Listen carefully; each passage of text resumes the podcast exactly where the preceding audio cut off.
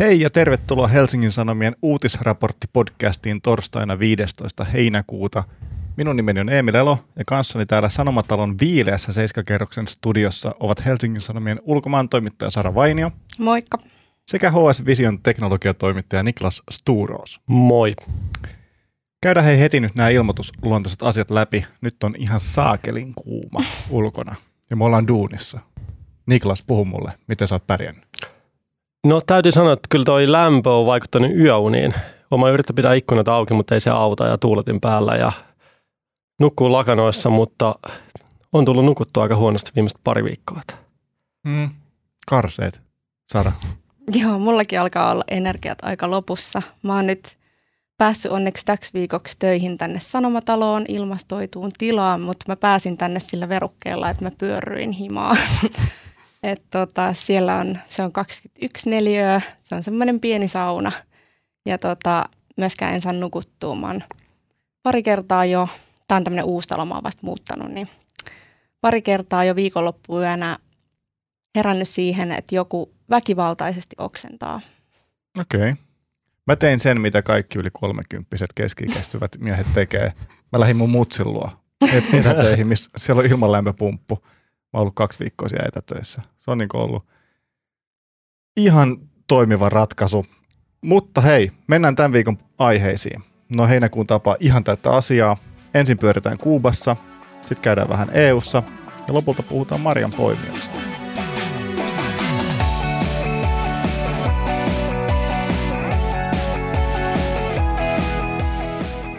Yli 60 vuotta sitten Fidel Alejandro Castro Ruz astui Kuubassa valtaan ja aloitti marksisti-leninistisen vallankumouksen, johon kansa vaikuttaisi nyt olevan vähän tyytymätön tälle vuosikymmenien jälkeen. Siellä on todelliset protestit, tuhansia ihmisiä kadulla huutamassa hasta cuandoa. Eikö se tarkoita about, että kuinka kauan vielä? Kyllä. Sara, kerro vähän, mitä tästä pitää tietää? Sä oot ulkomaan toimittaja. Joo,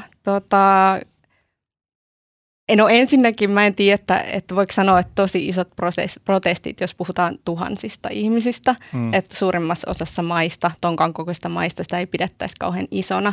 Että mä sanoisin, että ne on niin kuin merkittäviä ja uutisarvoisia sen takia, että siellä Kuubassa tämmöiset hallituksen tai niin kuin systeemin vastaiset mielenosoitukset ei vaan ole niin yleisiä, on kiellettyjä. Ja että se on se uutisarvoisuus ehkä enemmän kuin se, että se olisi jotenkin koko kansakadulla. Mutta jos miettii sitä kokonaiskuvaa siellä, niin eihän se ole kauhean yllättävää, että nousee protestia. Siellä on tämä mainitsemasi suosikki Castro Fidel on kuollut ja tämä vara Castro Raul on myös eläköitynyt tässä jo. Niin nämä niin kuin jumalhahmot vallankumouksesta alkaa olla taputeltu ja käytännön kriisi ja nälänhätä uhkaa tai on päällä.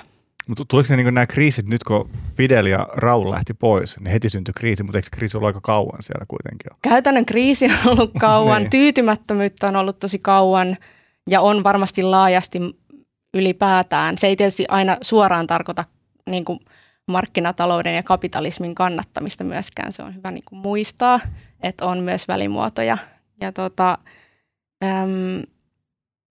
niin, mutta sitten nämä Castrot ja ylipäänsä nämä vanhat vallankumousjohtajat on tärkeitä Kuubassa, niin kuin aina kun on tällaisia niin kuin regiimejä, niin ne henkilöityy ja sitten kun niitä ei enää ole, niitä hahmoja, niin se vaikuttaa henkisesti siihen, että kuinka paljon voidaan kestää sitä kurjuutta. Tässä on ollut mielenkiintoista varmaan seurata se, että mitä Yhdysvallat tekee nyt sitten tässä, että Obamahan lähti vähän nostaa niitä rajoitteita ja tekee semmoista yhteistyötä. Sitten tuli Trump, joka niinku tavallaan veti kaiken takaisin, mitä Obama oli tehnyt. Ja Bidenhan ei ole tehnyt tavallaan sitä niinku, takaisinvetoa. Et se on pitänyt ne samat sanktiot, mitä Trump on luonut. Niinpä. Varmaan aika mielenkiinnolla katsotaan sitä Yhdysvalloissa tällä hetkellä, mihin tilanne kehittyy. Niin ja eikö periaatteessa Yhdysvallat ja Israel taita olla ainoat, jotka nyt näitä kauppapakotteita pitää maailman maista niin kuin on, Kuubaan. YK taas nyt kesällä äänesti, olikohan 29. kertaa yksimielisesti muuten tämän kauppasaarron lopettamisen puolesta, paitsi just Yhdysvallat ja sitten onko edes mainitsemisen arvosta, että Israel tuki Yhdysvaltoja siinä äänestyksessä, mutta maailmalla on niin kuin konsensus siitä, miten tämä pitäisi hoitaa. Ja Yhdysvalloissakin just on kiinnostavaa nuo presidentit, että siellähän siis sekä republikaanit että demokraatit kyllä kannattaa tämän Kuuban regiimin alasajoa, mutta ne keinot, tai niin kuin, ne on eri mieltä niistä keinoista, että Obamahan lähti niin kuin purkamaan rajoituksia, ja mutta ei sillä ajatuksella, että nyt annetaan Kuuban kukoistaa, niin kuin kommunistisen puolueen kukoistaa, vaan sillä ajatuksella, että siellä kun sit tulee lisää turismia, tulee lisää yksityistä puolta, niin se niin kuin ajaa itsensä sisään siellä Kuubassa paremman elintason niin kuin mukana tämmöisellä vähän niin kuin enemmän pehmeällä vallalla. Ja Trump lähti sitten taas kiristämään, on estänyt niin kuin rahalähetykset, mitkä on tosi tärkeitä. Kuubalaisten rahalähetykset perheelleen Kuubaan. Niin, tämä onkin itse asiassa mielenkiintoinen kysymys, koska mä oon miettinyt paljon sitä, että Kuubassa kuitenkin niin palkkataso on hyvin matala. Olisiko ollut keskipalkka noin 20 kuukaudessa. Ja kuitenkin tähän niin kuin näihin nykyisiin mielenosoituksiin liittyy vahvasti se, että siellä on niin kuin internetin kautta levinnyt tieto näistä. Eli se täytyy ihmisellä olla tietokoneita, älypuhelimia, nettiyhteyksiä, mutta millä rahalla nämä niin kuin kuubalaiset hankkii niitä? Että onko se just näitä niin kuin sukulaisia, jotka on lähtenyt maailmalle ja sitten lähtenyt rahaa ja sen avulla? Tosi paljon sillä, ja sitten onhan siellä paljon harmaata taloutta. Et virallinen talous ja todellinen talous on kuitenkin kaksi aika eri asiaa varsinkin siellä. Mua aina jotenkin kiinnostanut nämä tällaiset hähmäiset vastakulttuurit, mitä niin esimerkiksi Kuuba ja Neuvostoliitto ja Pohjois-Korea on niin länsimaille edustanut niin vuosikymmeniä. Et on ollut joku semmoinen selkeä vastakohta sille, mitä me, niin kuin, miten me koetaan maailma. Ja se on ollut jotenkin hirveän mielenkiintoista nähdä, miten niin ne on kuitenkin säilynyt. Oikein Neuvostoliitto kaatui, mutta Kuuba ja Pohjois-Korea on niin säilynyt. Nyt mua niin vähän jännittää tälleen kotikatsojana, että jos Kuubakin nyt sitten niin poistuu tämmöisestä hähmäisestä valtiosta tämmöiseen normaaliin länsimaiseen valtioon, että niin mitä vastavoimia meille enää jää tavallaan. Saatteko te kiinni? No, joo, tavallaan, että mitä kautta me voidaan sitten kyseenalaistaa tätä meidän normaalia, koska sehän on kuitenkin ajattelulle ihan hyvä työkalu käydä vaikka vähän Kuubassa. Oletko käynyt Kuubassa? Joo, mä oon ollut vain kerran 3 viikkoa, mutta se oli tosi erikoinen kokemus. Ei pelkästään hyvässä mielessä, että siellä oli niinku tosi vaikea mun mielestä. Mä olin tietenkin tosi kiinnostunut ulkomaan toimittajana tästä niinku Kuuban jotenkin yhteiskunnallisesta tilanteesta, ja en mä 3 viikossa pystynyt saamaan edes mitään käsitystä, että mitä mun salsa-opettaja ajattelee jostakin maailmantilasta. Se on mun mielestä oli myös mielenkiintoista. Mä en tiedä, huomasitteko te, että Suomen kommunistinen puolue, joka on olemassa, niin se julisti... West Endissä ilmeisesti. Hyvä pointti. He julisti Twitterissä, miten Kuuban kaikki ongelmat liittyy tähän USA:n kauppasaartoon. Mikä on silleen, että eikö se nyt kuitenkin siellä... Aika monethan niistä kuitenkin liittyy siihen, että myös olisin kriittinen näitä Bidenin jotenkin lausuntoja kohtaan, että kyllä Yhdysvallat tukee tätä Kuuban niin kuin, humanitaarisen kriisin ratkaisemista ja muuta, mutta nehän on valmiita tukemaan sitä vaan niillä omilla keinoillaan. Ja aika moni muu, eli melkein kaikki muut YK-maat olisi valmiita tukemaan sitä tilanteen ratkaisua myös muilla keinoin. Mutta eikö kuitenkin... Tämmöinen niin tavantallaajan ajattelija ajattelee, että okei, että kommunismi ei toimi, koska markkinoiden ei anneta toimia. Eikö se ole kuitenkin vähän semmoinen outo ajatus sitten, että he tarvii sen niin kaupankäynnin siihen toimijakseen valtiona? Onko susta jotenkin outo ajatus, että joku maa nykypäivänä tarvii muita maita ja muiden maiden tuotteita toimijakseen? Niin, mutta tavallaan se, niin kuin, että se heidän perimmäinen ajatuksensa siitä... Niin kuin, yritysten kansallistamisesta ja siitä, että niin voidaan tehdä itse täällä tuotteita, niin sitten he kuitenkin tarvitsevat sen vapaakaupan siihen. Tämähän oli esimerkiksi niin Yhdysvaltain Creightonin yliopistossa opettava Marko Maunula otti tätä just kantaa eilen myöskin tähän Suomen kommunistisen puolueen Twitter-viestiin, että ei se ole hirveän puhdasta kommunismia tällöin. Mä haluan, niin eikä olekaan, siis ei Kuubassakaan ole. Ja sehän on siis semmoinen yksipuolueen regiimi, että ei esimerkiksi tämä nykyinen järjestelmä ollut lainkaan se, mitä siellä lähdettiin vallankumouksella ajamaan. Että se on muodostunut myöhemmin ja ikään kuin Neuvostoliiton kanssa. Ja niin kuin, että tämähän on ihan oma systeeminsä, ja kyllähän Kuuban johto on valmis tekemään niin kuin nimenomaan käymään kauppaa. Mm. Ne haluaisi vaan pitää kiinni sitten varsinkin oman maan sisällä siitä erilaisesta toimintatavasta. Mm. Nyt sitä puolustelematta. Mä haluaisin sanoa myös tuosta, kun sä nyt tuot tätä Suomen kommunistista puoluetta, että tosiaan sun piti spesifioida, että sellainen on olemassa, että sehän ei pidä sekoittaa, että Suomen vasemmisto olisi tätä mieltä, että hehän siis toki kannattaa, jos jotain, niin monipuoluejärjestelmää Kuubaan. Totta kai nimenomaan se piti spesifioida tässä. Ei, vasemmistoliitto ja kommunisminen puolue on täysin eri asioita Suomessa. Mutta tavallaan se on mun mielestä myös mielenkiintoista, miten pitkään toi on jatkunut. Silloin jos ajattelee, että se on kuitenkin kansalaisten kannalta ollut tosi huono ratkaisu lähes kaikille Kuubassa. Että siellä on eletty kurjissa oloissa. Että jotenkin se on jännää, miten kuitenkin se on kitkutellut tuon 60 vuotta ja toki sitä ennen oli paljon riistoa Kuubassa. Mutta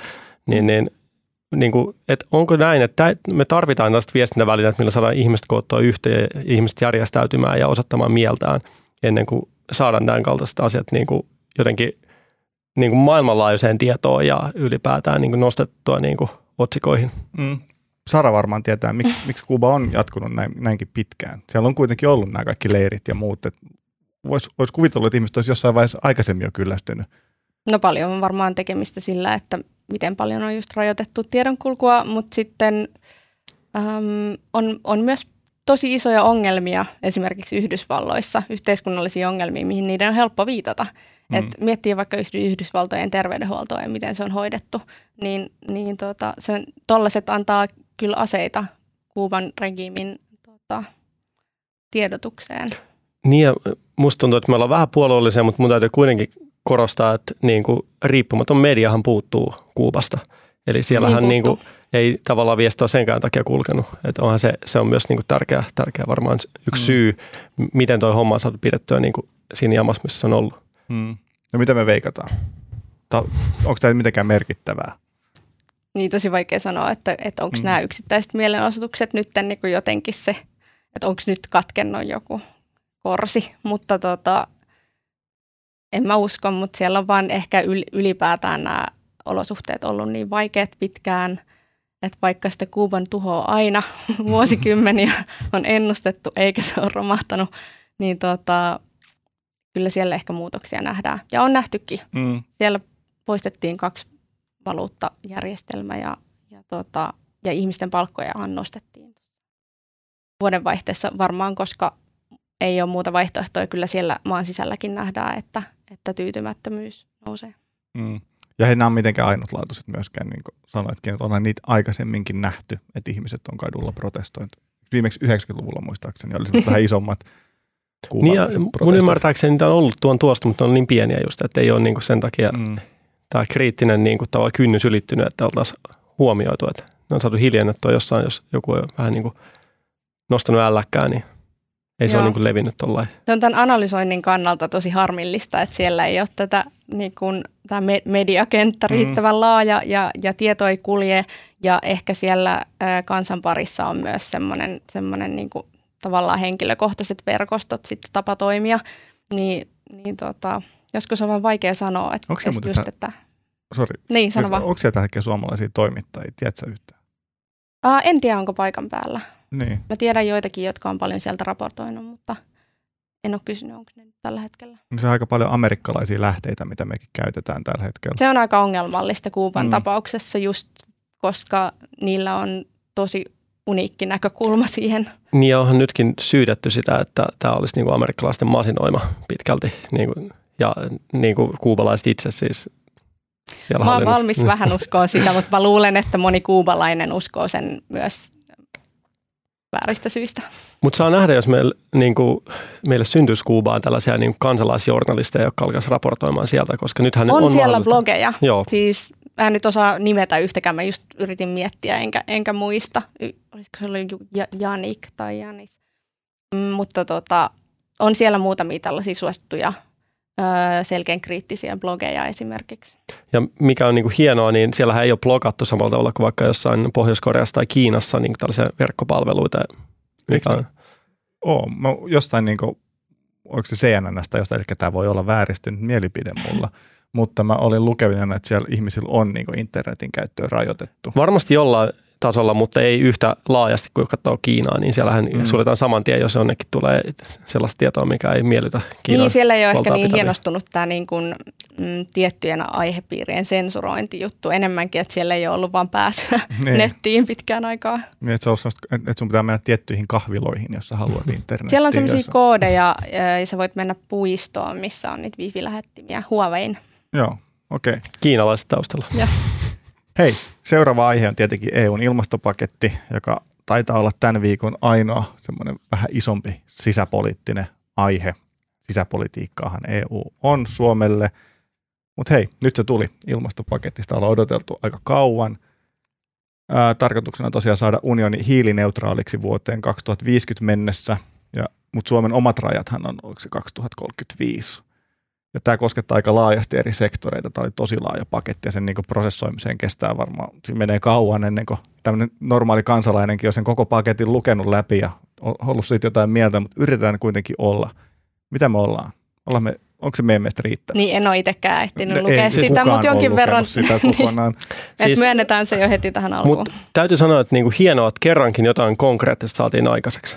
Että niinku, niinku, se, että onko se hyvä vai huono, niin se varmaan selviää vasta niinku tulevaisuudessa. Ei välttämättä viikon sisään, vaan niinku ehkä seuraavana vuosina, että onko se riittäviä nämä niinku niin, ja meneekö ne läpi tällaisena, mutta joo, se on totta, että se on freshia, että pystyy edes puhumaan joistain konkreettisista teoista, koska on aika tunkkaiseksi käynyt. Mäkin aika paljon teen näitä tämmöisiä just niin kuin kansainvälisiä ilmastojuttuja ja aina vaan joku uusi maa antaa jonkun niin kuin yleistavoitteen jostakin päästöttömyysvuonna jotain. niin ja sitten varsinkin, kun ei olla konkreettisesti menty niitä kohti, niin jokainen juttu noudattaa samaa kaavaa, jossa kerrotaan, että nyt tavoitteet ovat kunnianhimoistuneet, mutta yhä suunta päästöissä on nouseva. Ja mun mielestä on ollut sellainen niin kuin hyvä herätys myös sillä, että niin kuin varsinkin tuonne niin kuin yrityspuolelle, että mitä tahansa liiketoimintaa nyt tekee, niin nyt kannattaa kyllä valmistautua siihen, että sitä ei voi tehdä kestämättömästi enää tulevaisuudessa. Ja Suomessahan niin kuin me ollaan siinä mielessä hyvässä tilanteessa. Meillä vaikka metsäteollisuus on jo pitkään kehittänyt tällaisia uudenlaisia puutuotteita, joilla voidaan taas korvata tällaisia tuotteita, jotka tuottaa paljon hiiltä ilmakehään. Ja vaikka niin kuin rakennusteollisuudessa CLT-elementit, eli ristiin laminoidut puuelementit, joista voidaan tehdä taloja. Ja jos sama talo tehtäisiin niin kuin sementistä, joka on hyvin energiaintensiivinen tuote, niin käytännössä niin kuin, taitaa olla lähestulkoon niin, että jos vaihtaa sementtiseinän puuelementtiseinäksi, niin saman verran mitä sementti tuottaa hiiltä ilmakehään, niin tämä puuseinä sitoo 100 vuodeksi. Eli tietyllä tapaa niin kuin Suomen teollisuuden kannalta mä näen, että tämä voi olla jopa tosi hyvä juttu, koska me ollaan niin pitkällä monessa asiassa. Mistä se sitten johtuu, että metsäteollisuus tuntuu, että sieltä tulee hirveän negatiivisia kantoja näihin? Kun sitten taas ministeritasolla kaikki jotenkin juhlii sitä, että tätä suomalaista hienoa niin kuin ekometsäosaamista voidaan nyt viedä muihinkin maihin. Musta tuntuu, että ehkä negatiivisten niin kuin, ajatusten niin kuin painoarvo vaan jotenkin kasvaa. Et me jotenkin ollaan niin taipuvaisia poimimaan niin kaikki ne niin kuin sora-äänet. Et onhan tuolla niin kuin, ainakin mitä itse sellaista Twitteriä, niin aika paljon niin kuin myönteistäkin ollut, että tämä on hyvä juttu. Ja jos katsoo niin kuin tällä hetkellä paljon Suomen metsät sitoo hiiltä, niin mehän niin kuin ollaan tosi hyvässä jamassa siihen, mitkä nämä niin kuin EUn niin kuin antamat luvut oikeastaan niin kuin pitäisi olla. Se, hyvä, kun sä mainitsit tuon metsän. Mä myönnän vajavaisuuteni. Mä en ymmärrä. Tästä on puhuttu tästä metsäasiasta nyt niin tosi kauan, miten Suomen metsät ja EUn ilmastopaketti niin sointuu samaa sävelmää. Mä en ymmärrä sitä. Se aihe on mulle jotenkin tosi vieras. Mä en ymmärrä metsistä. Mutta Niklas, sä oot Pohjanmaalta, sit sä oot muutenkin tuommoinen vähän rajatilarölli. Niin, kerro vähän, mitä niin normaalin kansalaisen pitää tietää tästä Suomen metsästä nyt tähän aiheeseen liittyen? No, tuolla on niin sellaisia maita, missä kasvaa puita ja puista saa rahaa. Ja se tapa, millä sieltä saa rahaa, niin on tällä hetkellä se, että puuta voidaan kaataa, myydä, jalostaa. Ja tulevaisuudessa ehkä se, että toivon mukaan se, että myös puut, jotka jää pystyyn, niin niistäkin voisi saada rahaa. Eli käytännössä meillä on valtavat maalat Suomessa, jotka tuottaa tällä hetkellä, niin onko se 4 miljardia valtion kassaan rahaa. Eli melkein 10% Suomen niin kuin budjetista, niin siinä mielessä niin kuin metsät totta kai niin kuin sen puhututtaa, ihmiset omistaa paljon metsiä Ja siinä mielessä niin kuin, mä uskon, että täällä niin kuin löytyy 5 miljoonaa mielipidettä metsistä ja metsien hoidosta tästä maasta. Niin sillä aiheena se on hankala, että itse en omista metsää. Olen ollut joskus istuttamassa niin kuin taimia metsään kyllä. Isoisäni oli metsätyöjohtaja ja aika monen, niin kuin, jos alkaa katsoa niin kuin suomalaisten historiaa, niin kuin tulot on tullut metsistä. Mm. Mut et en yhtään ihmettele, jos tämä herättää tunteita, herättää niin kuin vastaan ja puolesta, mutta niin kuin mehän ei vielä tiedetä, että mikä tämä EU:n komission niin kuin, ehdotus oikeastaan on, koska se tulee huomenna. Eikö se perjantai? Niin, perjantai, niin. Joo. Joo, sä saat sen kuulostaa hirveän positiiviselta ja on siinä varmasti perää, että täällä osataan tiettyjä asioita hyvin, mutta sitten samaan aikaan, mitä viime vai toissa viikolla mä viimeksi haastattelin ilmastotutkijaa, joka painotti, että hän joutuu perustelemaan muille, että minkä takia Suomessa hakataan jotain 400-vuotiaita metsiä tai Inarin kunnassa, että samaan aikaan ei meilläkään ole edes niitä niin kuin kaikkea jotenkin järjettömimmältä tuntuvia hakkuita lopetettu. Se on ihan totta ja varmasti voidaan niin hoitaa metsiä fiksummin ja mä uskon niin kuin, että siihen tarvitaan jo lainsäädäntöä, mutta myös niin kuin sitten ehkä metsänomistajien jonkinlaista tietoutta ja niin kuin heidänkin, tai heilläkin pitää olla jonkinlainen insentiivi sille, että metsä kannattaa säilyttää tai sitten kaataa. Ja mun mielestä niin kuin, jos metsiä kaadetaan, niin sitä parempi, mitä niin kuin jalostetumpia tuotteita me voidaan Suomessa kehittää. Eli siinä on niin kuin järkeä, että me tehdään täällä vessapaperia, pyytään vessassa niin kuin alas ne kaikki hiilet, mitkä on niin kuin sitoutunut tuonne puihin. Et mieluummin sellaisia tuotteita kestää 100 vuotta, koska se hiili on silloin sitoutunut siihen tuotteeseen 100 vuodeksi. Mm. Ja niin kuin mä itse niin kuin, rakennusalan hyvin tuntevana, niin näen niin kuin puurakentamisen yhtenä isona tällaisena mahdollisuutena Suomelle, että täällä pitää kehittää niin kuin ratkaisuja. Niin sä opiskelet siis arkkitehtuuria sanotaan taustalle. Että joo. On jonkinnäköistä tietoa, mitä tällaiselle normaalille kauppakorkeakoulun käynnille ei ole. Mutta se on myös mielenkiintoinen niin kuin suomalaisten suhde metsään, koska Suomen metsistähän valtaosa on talousmetsiä, eli se on käytännössä vähän niin kuin pelto, johon on niin kuin istuttu puita. Ja jos kysytään suomalaista, mikä on sitä suomalaista luontoa, niin tosi monelle se talousmetsä on sitä niin kuin luonnollista luontoa, vaikka sehän on hyvin kaukana luonnosta. Et se ei ole mitenkään luonnollista, vaan yhtä puulajia ja siellä on eliöstä huomattavasti suppeampaa. Et siinä mielessä niin kuin, tavallaan metsät voisi olla huomattavasti monimuotoisempia ja siellä voisi olla niin kuin, erityyppistä kasvillisuutta ja sitä kautta enemmän eläimiä ja näin, mutta siitä ei ole ehkä osattu pitää huolta. Ja mitä metsiin tulee ja metsien hoitoon, niin sehän on tosi pitkäjänteistä toimintaa. Eli tavallaan on Suomen kannalta hienoa, että saatiin tämä EU-paketti nyt, koska jos me vielä niin kuin jotenkin oltaisiin viivytelty tämän kanssa ja ei ratkottaisi ilmastonmuutosta, niin havupuuvyöhykähän karkaa sitten jonnekin pohjoiseen, jonnekin tuntralle. Ei meillä enää olisi puita kohta täällä. Mielenkiintoista. Sitten eniten polemiikkiä varmaan tuosta keskiviikon paketista aiheutti nämä bensa-autojen määräykset, että vuoteen 2035 mennessä, että silloin ei enää tule uusia bensa-autoja. Mutta mä väitän, että sen tulee jo aikaisemmin silleen luonnollisesti. Mitä säkin sanot, että yritysmaailma niinku muuttuu jo. Ja muistaakseni BlackRock on sanonut, maailman suurin niinku, investointipankki, on sanonut, että jos te haluatte tehdä bisnestä 2020-luvulla, niin teidän pitää ottaa niinku tämä ilmastonmuutos huomioon, että rahat on siirtynyt jo sinne. Ja tavallaan, että siihen ei tarvita enää tuollaista niinku EU-päätöstä, vaan että markkinat vie jo nyt bensa-autot pois autokaupoista.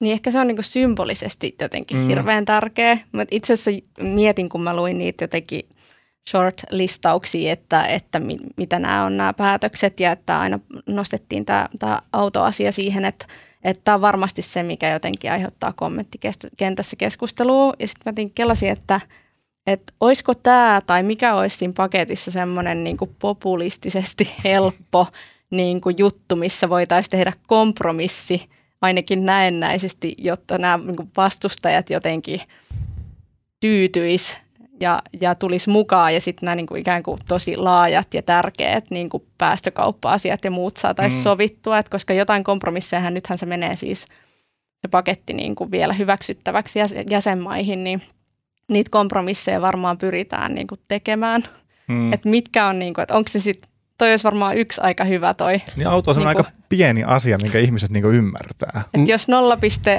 0,0 jotain prosenttia ihmisistä saisi vaikka niin kuin huviautonaan pitää jonkun bensamoottorisen vanhan kötterön, niin olisiko se niin kuin millä ne saadaan mukaan tähän?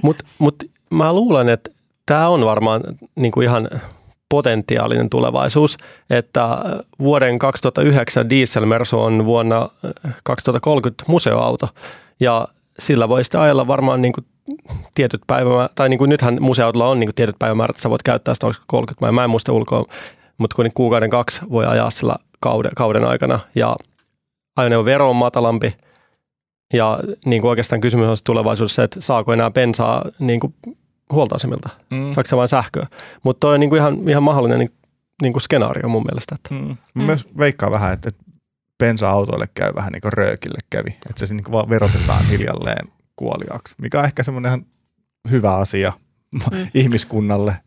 Mutta yksi asia, mikä mua niinku vähän ihmetyttää, tai puhutaan just niinku polttomoottoriautosta ja sähköautosta, että se on aika niinku tällainen niinku tiukka kategorisointi, koska kuitenkin on kaasuautoja ja niinku biokaasua vaikka voitaisiin saada maataloudesta ja muualta, että et toki niinku biokaasua voi käyttää moneen muuhunkin, mutta et ilmeisesti kaasuautoilu saattaa jatkua ja se kaasuauto on periaatteessa polttomoottoriauto. Ja sitä mä en ole vielä tarkistanut, mitä se tarkoittaa niin kuin nyt on komission paketin pohjalta, että mitä niille tapahtuisi. Tällä hetkellä kaasuautoa verrataan enemmän kuin niinku diesel- ja bensa-autoa. Mä en ihan ymmärrä, miksi autosta on tullut sellainen. Niin kuin auto menee kaikki massit. Sinne menee kaikki ihmisten rahat. Ja musta tuntuu, että tässä on nyt pieni. Mutta asunnon arvo nousee, autojen arvo laskee. Ja tässä on nyt pieni vaara, että studiossa on niin kuin helsinkiläisiä 30-vuotiaita, että että onhan noi tosi vaikeita asioita saada läpi. Ja vaikka ulkomaan toimitusperspektiivistä, jos sanon, niin että jos Suomessakin joku keskustelu on vaikea, niin saati sitten missä tahansa muualla. Että aina on sillain tosi monta muuta maata ja sitten vielä EUn ulkopuolella, missä näitä asioita pitäisi myös jotenkin päästä perustelemaan. Ja ei se ole helppoa. Miettikää vaikka keltaliiveä Ranskassa, joka lähti nimenomaan polttoaineesta. Mä niin on täysin samalla kannalla, että niin helppo on täältä huudella, että menkää etätöihin siellä maaseudulla, jos oikeasti niin on sanotaan lihanleikkaaja, no ehkä lihanleikkaaja ei ole tulevaisuuden ammatti, mutta niin kuin sanotaan rakennustyömies jossain niin kuin Lapissa, joka joutuu ajan niin kuin paristaa kilsaa töihin, niin jos työmatkaan menee kaikki niin kuin tulot, eihän se mitään järkeä enää. Niin kuin, ja välttämättä varat ei riitä niin kuin uuteen sähköautoon. Ja niin kuin, sillä on hyvä ymmärtää, itsekin Pohjanmaalla kasvaneena, niin autohan oli semmoinen niin kuin välttämättömyys, että pääsi yhtään minnekään. Ei siellä ollut kahviloita, ei siellä ollut sosiaalista tilaa. Että sijaattiin kylille, autot rinnakkain, juteltiin autosta. Että se oli niin kuin osa nuoruutta siellä ja niin kuin se on tosi iso osa identiteettiä tuollaisessa paikkakunnissa, niin millainen auto. Ja jotenkin, että se on niin kuin hyvä ymmärtää, että se ihmiset saattaa kokea, että heiltä viedään jotain hyvin olennaista pois. Se on totta. Yksi, mitä mä rupesin miettimään tuossa EUn ilmastopaketissa on se, että kun nyt tuli tämmöinen niin kuin valtava institutionaalinen paketti, mikä antaa meille eväät niin kuin yhteiskuntana selviytymiseen. Ja tähän saakka ollaan vuosi puhuttu siitä, miten meidän ihmisten pitää muuttaa toimintaamme niin kuin ilmastonmuutoksen takia. Niin mä pelkään, että jotkut ihmiset ajattelevat, että nyt me ollaan tavallaan, niin se on ulkoistettu EUlle. EU teki sen ilmastopaketin, nyt mä voin ottaa taas sen aaseen tuonne mun jokaiseen huoneeseen himaan ja tavallaan elää niin kuin aina ennenkin, koska nyt joku muu on tehnyt sen päätöksen ja mun ei enää tarvitse. Pelkättekö samoja? Mä en usko tuohon siitä syystä vaan, että mä luulen, että se rajalinja ei mene noin. Että joku kannattaa yksilön valintoja ja joku kannattaa valtion, vaan jotkut niin kuin pitää ilmastonmuutosta olennaisena asiana ja ne ihmiset yleensä kannattaa kumpiakin toimia tietyssä määrin. Sitten voi vähän vaihdella, että mitä, mutta kuitenkin ne on valmiit meneen siihen mukaan siihen kehitykseen ja sitten osa ihmisistä pitää tätä hömpötyksenä ja ei varmaan kannata kumpaakaan. Niin, tämä on mun havainto, että mä en usko, että toi on se jakolinja. Mä näen tämän sillä lailla, että niinku, tarvitaan just nimenomaan kumpaakin, ja jos jokainen ihminen on vähän niin kuin tietokone, joka koko ajan optimoi ja tekee päätöksiä, että kannattaako mun ostaa toi asia vai käyttää rahan johonkin toiseen asiaan, ja sitten jos menettää paljon rahaa samalla kun saastuttaa, niin sehän kuulostaa ihan fiksulta. Ja tavallaan niin kuin sellainen järjestelmä pitäisi rakentaa, jolloin niin kuin, tavallaan siellä on taustalla niin kuin poliittista päätöksentekoa, mutta myös niin kuin kuluttaja tekee sen pohjalta sitten päätöksiä. Niin, tässähän oli iso tämä teema, että saastuttaja maksaa tässä paketissa, joka musta kuulostaa jotenkin ihanalta, niin. Koska tätä mä oon jotenkin itse ajatellut, että totta kai se saastuttaminen maksaa jo nyt, se maksaa aina jollekin, se maksaa meille kaikille ja vähintään ympäristölle, että olisi hyvä, että ne olisi konkreettisemmin niillä, jotka tekee sen saastuttamispäätöksen ikään kuin se vastuu. Toki se sitten, niin kuin nyt on tullut kritiikkiä, että no nyt tässä sitten sysätään ne maksut niin kuin kuluttajien maksettavaksi, mutta eihän se ikinä niin meidän markkinoilla. Että kyllähän sitten, jos on mahdollista tehdä ympäristöystävällisemmin ja säästää niissä hiilikuluissa, niin, niin sitten tulee niitä vaihtoehtoja ja ne on halvempia. Vai sanokaa te visioniilot. No, niin kuin, tässä on niin kuin yksään pieni ongelma, mitä niin kuin, en tiedä, miten tämä tulee ratkeamaan, mutta kuitenkin maailmantaloudessa aina tosi iso tekijä on ollut energia ja energian hinta. Ja tällä hetkellä Suomen energiasta puolet tulee tuolta rajan takaa Venäjältä. Ja jos niin kuin, me ei saadakaan enää halpaa energiaa, joka ikävä kyllä saastuttaa, niin mistä me saadaan? Se on hyvä kysymys. Tuulivoima ei yksinään tule riittämään. Ja rakennetaanko me lisää ydinvoimaloita? Tuleeko sitä Ruotsista, Norjasta, muualta? Ja tavallaan nämä hiilitullit niin kuin aiheuttavat tällaisia kysymyksiä, että miten Suomi tulee pärjäämään tulevaisuudessa globaalissa kilpailussa ja mitä suomalainen teollisuus niin kuin järjestäytyy. Ja tietotapaahan se pitäisi mennä sillä tavalla, että ei kannata täältä siirtää ainakaan minnekään niin kuin halvan energian maahan sillä verukkeella, että siellä tuotanto on halvempaa, vaan niiden tulleen pitäisi just toimia niin kuin ja estää tämä toiminta. Mä tiedän, että voi kuulostaa jotenkin idealistiselta, tai, niin kuin, mutta jos ajattelee ihan silleen isossa kuvassa ilmastonmuutoksen estämistä, sellainen tumperiläisittäin, niin eihän niin kuin Suomen menestys voi missään nimessä perustuakaan samantyyppiselle teollisuudelle, joka tarvitsee samantyyppistä energiaa tulevaisuudessa. Että sen niin kuin ongelman ratkaiseminen, niin, niin ei se voi anyway perustua sille se pärjääminen, jos ajatellaan, että ne päästöt nollataan, tai jos ajatellaan, että tämä homma menee kestävälle pohjalle. Luotatteko te, tuliko teille eilen sellainen luottamus, että hei, että ehkä tämä sittenkin taklataan, tämä vuosisadan katastrofi, mikä tuossa nurkan takana siintää? Tuliko teille vähän, koska tässä on ollut aika dystoppisia fiiliksiä viime vuodet, ainakin itselläni tästä, tämän aiheen ympärillä, niin mun tuli eilen sellainen, että hei, että ehkä tässä niinku, ehkä tämä voidaankin hoitaa. Hei, tervetuloa kerhoon. Mulla on naurettu, kun mä oon viime aikoina puhunut, että mulla on ollut jotenkin luottavainen fiilis tässä ehkä niinku tänä keväästä asti. Että se on ollut enemmän, ei mihinkään niinku rationaaliseen niinku tällaiseen analyysiin perustuen, vaan niinku sieltä täältä hiljaisia signaaleja ja isompiakin signaaleja siitä, että asiat on nyt oikeasti niinku menossa eteenpäin. Ja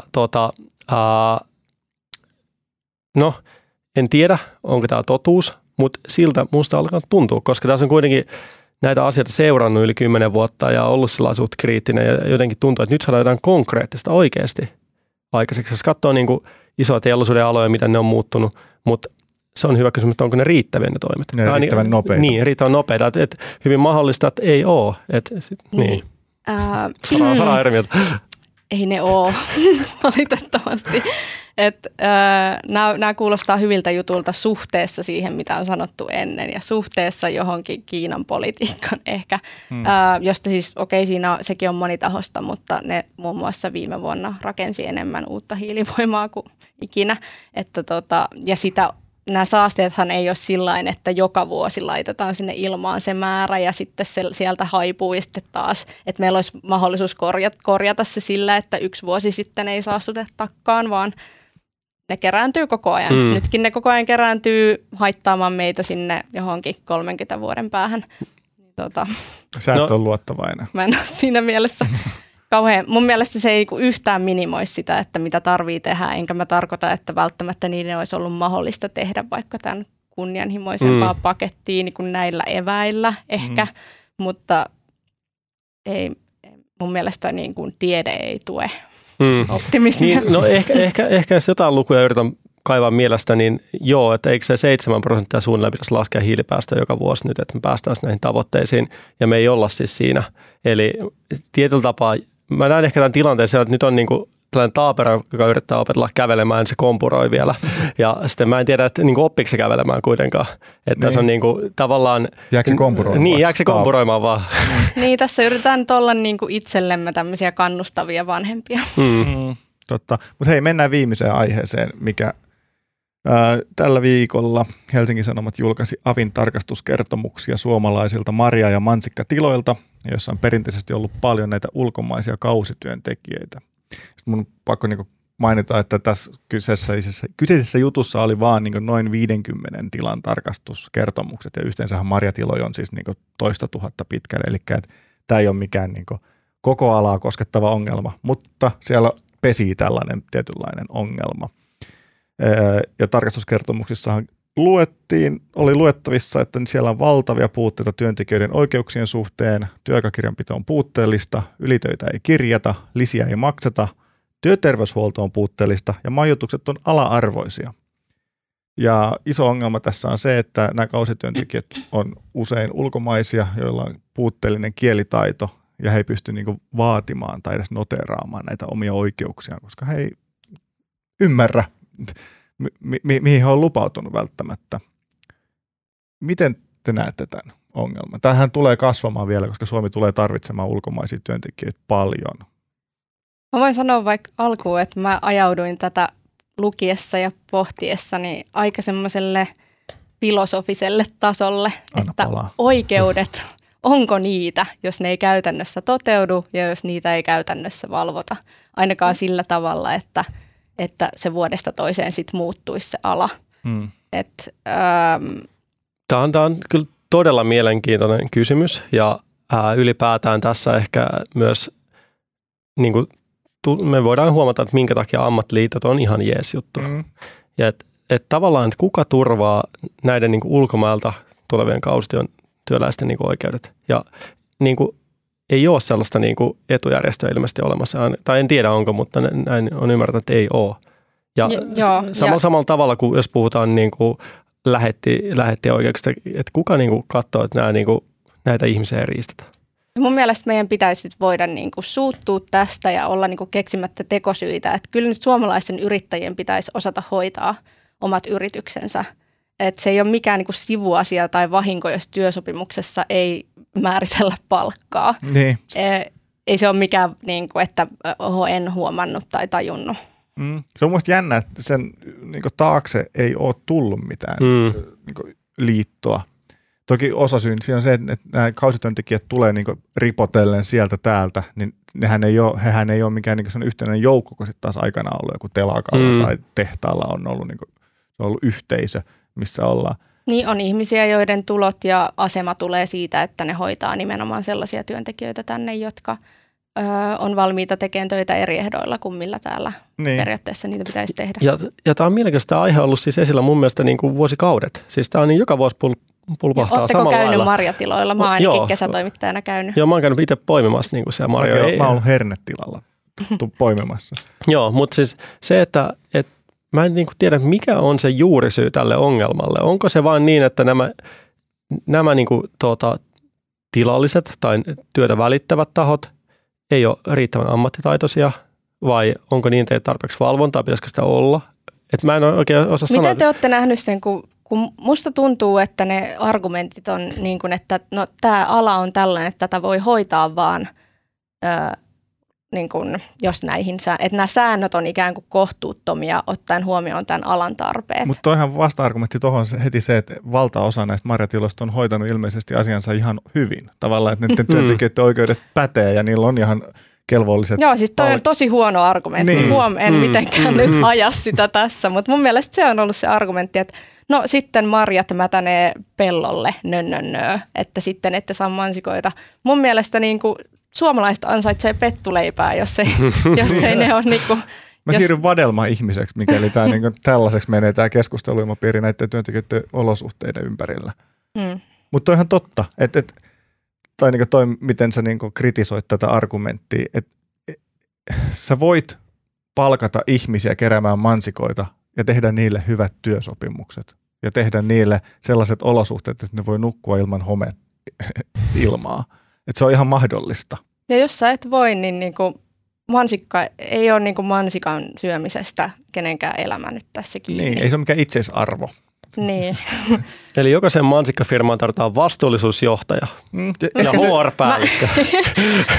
Mä oon lähtenyt tässä vähän jotenkin semmoiselle turkisalalinjalle, että jos sitä hommaa ei voi hoitaa hyvin niin, tai niin kuin mitenkään eettisesti, niin ei sitä tarvitse hoitaa. Mm. Ja tämä keskusteluhan tätä voi vähän skaalata, koska siis eri laskelmien mukaan Suomi tulee tarvitsemaan noin 130 000 työperäistä maahanmuuttajaa tämän vuosikymmenen aikana. Ja se on niinku fakta. Sitten Suomi ei pääse mihinkään. Se huoltosuhdekriisi on jo totta. Se ei niinku, että me ei ehditä lisääntymään niin nopeasti, että meidän niinku tulevat lapset tähän auttaisi enää mitään. Mutta tosi monethan pelkää, että yritykset tähän tarpeeseen liittyen alkaa ottaa matalapalkkaisia ihmisiä ja heitä voi sitten kohdella vähän huonosti. Onko tämä aiheellinen pelko teemistä? Mun mielestä se on ihan aiheellinen pelko. Mun mielestä kaikki, mikä tavallaan lisää niin kuin luokkajaottelua yhteiskuntaa, on huono kehitys. Ja tämä nimenomaan niin kuin lisää sitä. Ja jos katsotaan niin kuin rakennusalaa, niin siellähän on suurin osa jostain ulkomailta tulevia työntekijöitä. En tiedä tilastoja, mutta ainakin siltä se näyttää työmaalla, mitä itse on seurannut. Niin. Mites Sara, pelkäätkö sä tätä tulevaa vuosikymmentä ja työperäisten maahanmuuttajien virtaa Suomeen, miten heitä kohdellaan? Joo, kyllä mun mielestä niin kuin nykyisellään ei ole näyttänyt kauhean rohkaisevalta. Mulla on myös ystäviä töissä, lähetystöissä tuolla maailmalla, jotka siis käy läpi näitä hakemuksia Suomeen töihin. Ja siellä on ihan hirveän ongelmallisia rakenteita taustalla. Sieltä hakee semmoisia ihmisiä töihin, jotka ei selvästikään ymmärrä, mihin ne on hakemassa. Ja ne on selvästi jo velkaa niille ihmisille, ketkä niitä auttaa hakemaan Suomeen töihin. Eli tämä on mun mielestä sellainen, tässä mennään johonkin semmoisen niin tosi työelämän ytimeen tässä niin tämän kysymyksen kautta, että mua niin häiritsee sellaiset niin oikeistolaiset, jotka aina haluaa sanoa, että liitoilla ei ole, että ne vaan niin rajoittaa yritysten kasvua ja sitten, että mikäli liittoja olisi, niin koko yhteiskunta voisi paremmin.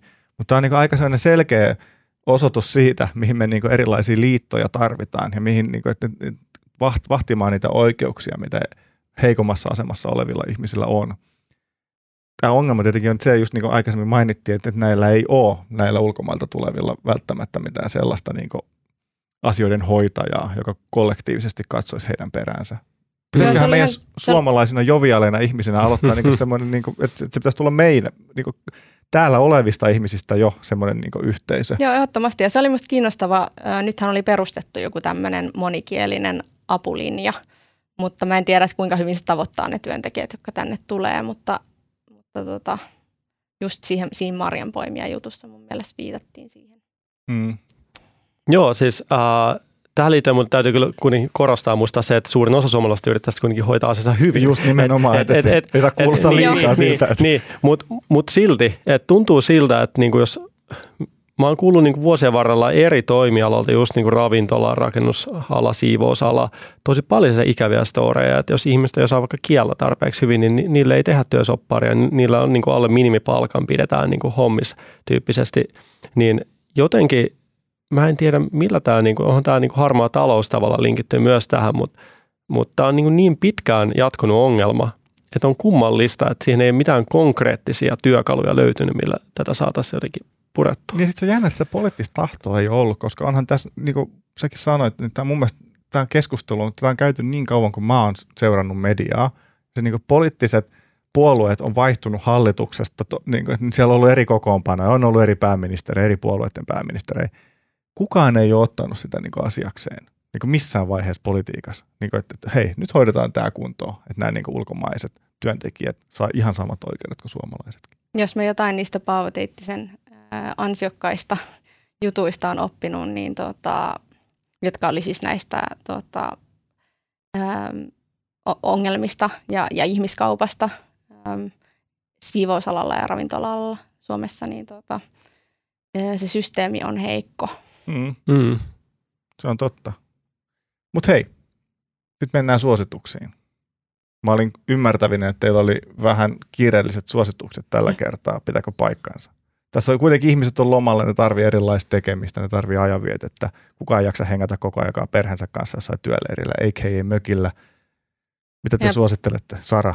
Mä kun puhuin tuosta Kuubasta ja sanoin, että sitä on, niin kuin, se on paikka, jonka ihmisten ajatuksia on vaikea ymmärtää, niin mun teki heti mieli suositella sitä, että ihmiset kävisivät siellä. Myös sen takia, että se helpottaisi niiden ihmisten arkea tai taloustilannetta.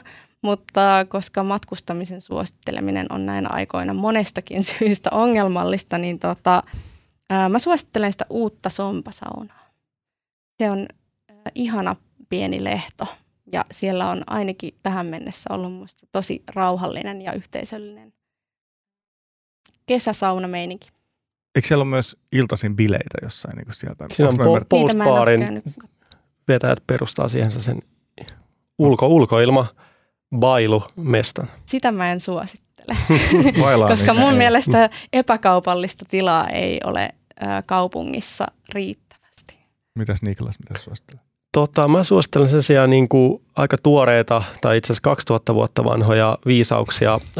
Seneca, elämän lyhyydestä kirja. Ja tää on ihan mahtava kirja, joka Juhana Torkki taisi kääntää sen suomeksi tuossa muutama vuosi sitten ja myytiin saman tien loppuun se painos, mutta sitä ilmeisesti saa vielä jostain. Ja se oikeastaan kertoo, kuinka meillä elämässä on kaikkea muuta, niin kuin hankittaisiin lisää paitsi aikaa. Ja miten tärkeää ajankäyttö on ja oman ajan arvostaminen ja ylipäätään ajan arvostaminen. Mutta suosittelen, se on hyvää kesäluettavaa ja sellainen niin kuin, ei mitään raskasta soutusta filosofiaa, vaan se on todella kevyt. Siis Seneca itse kertaa sen omalle isälleen. Aikoinaan, kun se isä jäi eläkkeelle ja sitten piti miettiä, että mitä hän sitä nyt tekisi, kun on tätä aikaa. Miten ihana ajatus kirjoittaa jotakin vanhemmilleen. Pitäisi kirjoittaa enemmän. Mun suositus liittyy myös esihistoriaan tietyllä tavalla.